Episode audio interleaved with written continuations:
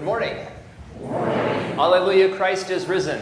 It is a great joy to gather this day in the Lord's house to celebrate the resurrection of our Lord and Savior, Jesus Christ.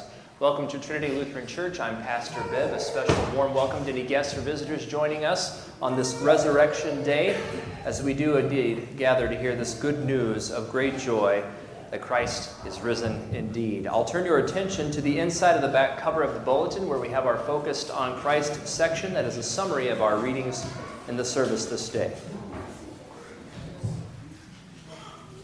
Christ, our Passover lamb, has been sacrificed. By the shed blood of Christ, the Lamb of God, eternal death has passed over us. Now we pass with Christ through death into life everlasting. For Christ the crucified one is risen. The stone has been rolled away from the tomb, revealing that the tomb could not hold him. Now our Redeemer lives eternally to save us from sin and Satan and the grave, and we can live in the sure hope of our own bodily resurrection with Christ. After my skin has been thus destroyed, yet in my flesh I shall see God. Feasting on the living Christ, who is our meat and drink indeed, we boldly say, O death, where is your victory? O death, where is your sting? But thanks be to God, who gives us the victory through our Lord Jesus Christ. We do have the great joy of receiving our Lord's resurrected body and blood this day in and under bread and wine, and according to his word and institution, he bids that we be united in one confession, as one loaf, as we come forward to receive the bread of life.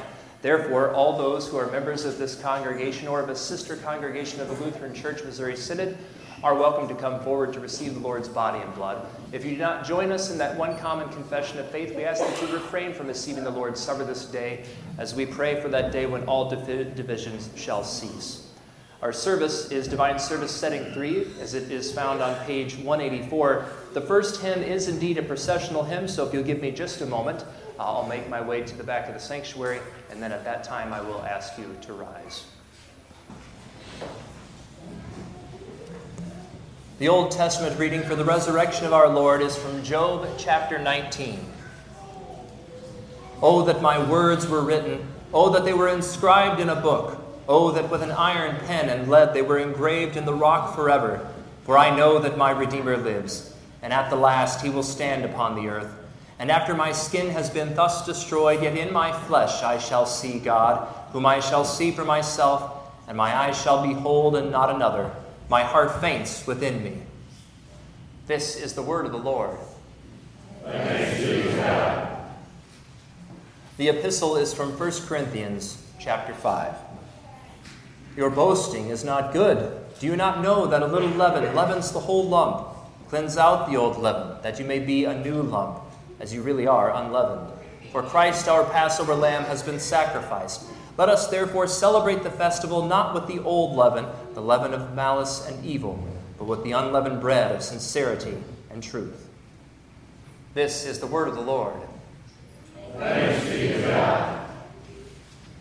The Holy Gospel according to St. Mark, the 16th chapter.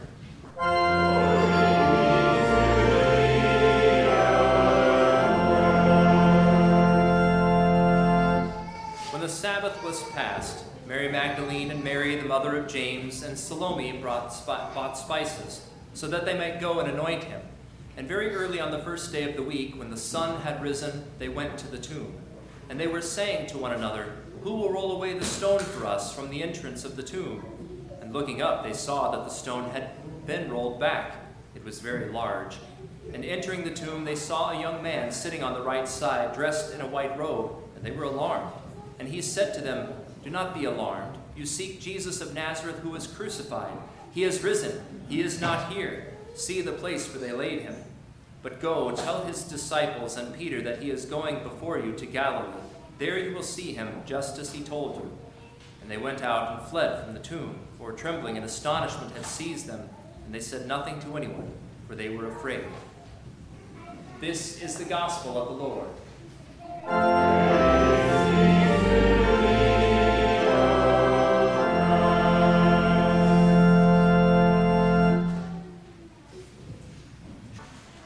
Grace, mercy, and peace be to you from God the Father and from our risen and victorious Lord and Savior, Jesus Christ. Amen. Dear Saints, this Easter Day 2023 finds us living in a time where people have embraced a litany of lies and delusions which have swept across our culture. For Christians, this is both frustrating and perplexing. Who would have ever thought that even 10 to 15 years ago, the news headlines would be filled with the kind of mind bending and reality denying trends which have consumed so many? Though we tire of hearing about gender this, trans that, and the federal government being more concerned about taking the lives of unborn children than competently caring for all under their protection, all of this madness makes for quite a contrast with the historic facts of this day. Alleluia, Christ is risen. Dear saints, those around us who are so quick to gobble up and inwardly digest the latest pagan trends as truth they still scoff at the greatest truth there is. Jesus Christ, the crucified Son of God, has risen from the dead. What is so sad about these lost and wandering souls is that the very key to their wholeness, their forgiveness, eternal life, and salvation from the devil is the living Christ who died and rose for them. Every human being in this world needs most what Jesus has won by his death and freely gives in his living word and blessed sacraments. Therefore, let us turn our attention to the spirit inspired words of St. Mark this day. When the Sabbath was passed, Mary Magdalene, Mary the mother of James, and Salome brought spi- bought spices so that they might go and anoint him. And very early on the first day of the week, when the sun had risen, they went to the tomb. And they were saying to one another, Who will roll away the stone for us from the entrance to the tomb? while it was still very early on that Easter Sunday, these faithful women, they were going to honor Jesus by anointing his body according to Jewish custom. There was only one problem, though. As St. Mark notes, the sun had risen. The Holy Spirit is quite the author.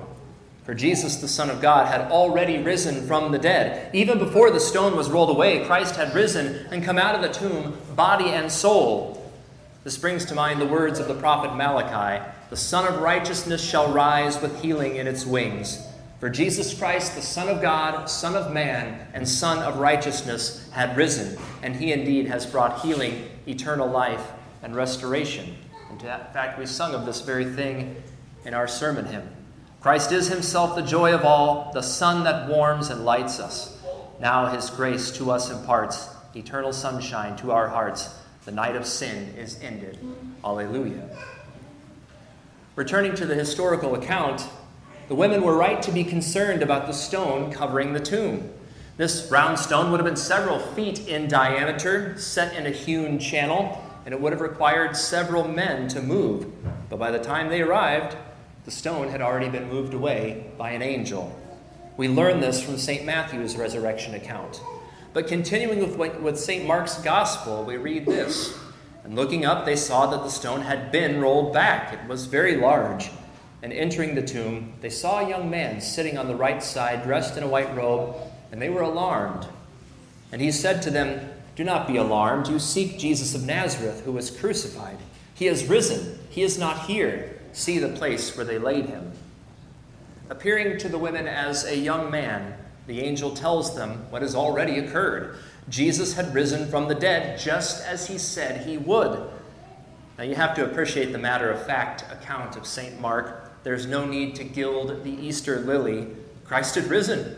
This is the greatest news there is, the greatest fact there is. Because Jesus lives, all who cling to him in faith have every reason for joy, even in the midst of this sin corrupted world. Against all the lies and madness of this world, this truth stands Jesus is risen. Against the bitterness of death and the raging of hell, this truth stands Jesus is risen. Against the ever, ever increasing legion who wish to follow the devil into destruction, this truth stands Jesus is risen. Against all our foes, physical and spiritual, who want us to fail and falter, we have the joy of St. Job Oh, that my words were written. Oh, that they were inscribed in a book. Oh, that with an iron pen and lead they were engraved in the rock forever. For I know that my Redeemer lives, and at the last he will stand upon the earth. And after my skin has been thus destroyed, yet in my flesh I shall see God, whom I shall see for myself, and my eyes shall behold, and not another. My heart faints within me. Returning to the empty tomb, The women received a charge from the angel. He said to them, But go tell his disciples and Peter that he is going before you to Galilee. There you will see him, just as he told you. And they went out and fled from the tomb, for trembling and astonishment had seized them, and they said nothing to anyone, for they were afraid. Now, obviously, in time, the women overcame their fear and trembling as the good news of the resurrected Christ spread quickly. Unless we judge them too harshly for their reaction, I'll ask you this morning when was the last time that you had a face to face encounter with an angel of the Lord? The point is, we would have been just as astonished and fearful as they were. These faithful women obeyed the angel's charge, and they told the disciples and Peter. Which brings to mind another interesting point from St. Mark's resurrection account. The angel said, But go, tell his disciples and Peter. This is made all the more interesting by the fact that St. Matthew's primary witness for his gospel was very likely Peter himself. It was Peter who is known for his boasting and his having to have the first and last word. It was Peter who vowed to stand by Jesus to the death, and Peter who then vowed three times that he did not know him after he was arrested. It was Peter whom Jesus restored then three times by the Sea of Galilee at that breakfast upon the shore that morning. Though fearful on the day of his rising, it would be Peter and the disciples who would go out in the power of the Holy Spirit on Pentecost, baptizing, preaching, and teaching all that he commanded. And here we sit today. By the preaching of the prophetic and apostolic scriptures, the Holy Spirit has called you to faith and gathered you into the one holy Christian and apostolic church. In baptism, your heavenly Father chose you. He washed you, sanctified you, and joined you to Christ, to his death and resurrection. You have been given the Holy Spirit and are right now a new creation in Christ. You are an heir of heaven, and the Holy Spirit has made each and every one of you a witness of the resurrection of Christ. As St. Paul teaches, for as often as you eat this bread and drink the cup, you proclaim the Lord's death until he comes. In your eating and drinking of Christ's body and blood, you do not consume the dead Christ. Rather, you consume the living and resurrected body and blood of our Lord and Savior. The Jesus who died on the cross is the same Jesus who is risen and lives and reigns eternally. He is yours, and you are his. In the Lord's Supper, he enters you, and you are connected to him. This profound and holy mystery is beyond our comprehension, and yet it is true. It is as true as the resurrection itself. And so, in response to this unbelieving world, which can scoff all at once, and it will, nevertheless, as surely as 2 plus 2 equals 4, a man is a man and a woman is a woman, Jesus has risen from the dead. He died and rose for all. He desires repentance and faith for all. He has secured forgiveness of sins and salvation for all. Our Lord Jesus Christ overcame death and opened to us the gate of everlasting life. May this truth be our joy today and always. And may we teach this truth to our children and children's children. Let us rejoice and sing of it always. Let us confess the truth of the resurrection in dark times and in the light of day. For this day, the eighth day, is the day that the Lord has made, and we will rejoice and be glad in it. Alleluia, Christ is risen. He is risen indeed. Alleluia. In the name Jesus. Amen. The peace of God, which surpasses understanding, guard your hearts and minds in Christ Jesus, our risen Lord. Amen. Let us pray for the whole church of God in Christ Jesus and for all people according to their needs. Lord of life, your Christ is risen and we rejoice. Let us hold his finished work firmly in our minds, that we may remember what he has told us and continue always in the one true faith. Lord, in your mercy, Eternal Father, your church has come early in the morning this first day of the week to find the body of Jesus.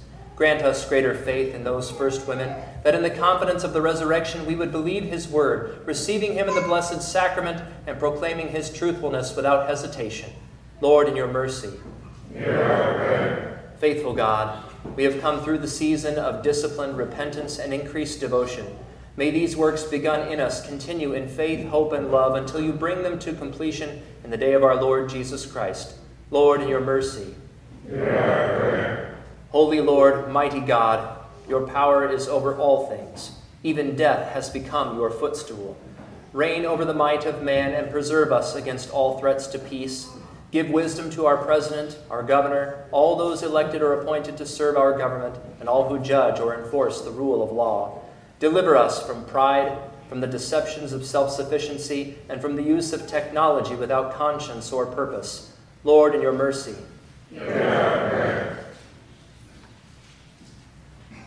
Father of our risen Lord Jesus, you have founded your promises in his crucified and risen flesh.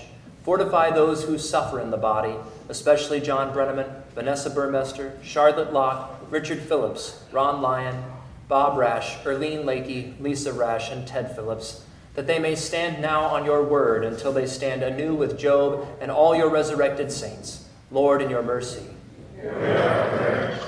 Lord, you have offered the Passover lamb, your Son, Jesus Christ, to cleanse away the leaven of sin. Endow us with repentant hearts to receive his resurrected body and blood and newness of life. Lord, in your mercy. All praise to you, dear Father in heaven, for you have opened the way to eternal life by the resurrection of our Lord Jesus Christ. We give you thanks for all those who have gone before us in the faith and now rest from their labors. Keep us in that same faith and embolden us by your resurrection to be fearless in the face of disease, chaos, loneliness, and every sorrow of this world. Give us, with Job, the solemn expectation to cheer us. Our Redeemer lives, and we too shall be resurrected and glorified to live with him in his eternal kingdom. Through the same Jesus Christ, your Son, our resurrected Lord, who lives and reigns with you in the Holy Spirit, one God, now and forever. Amen.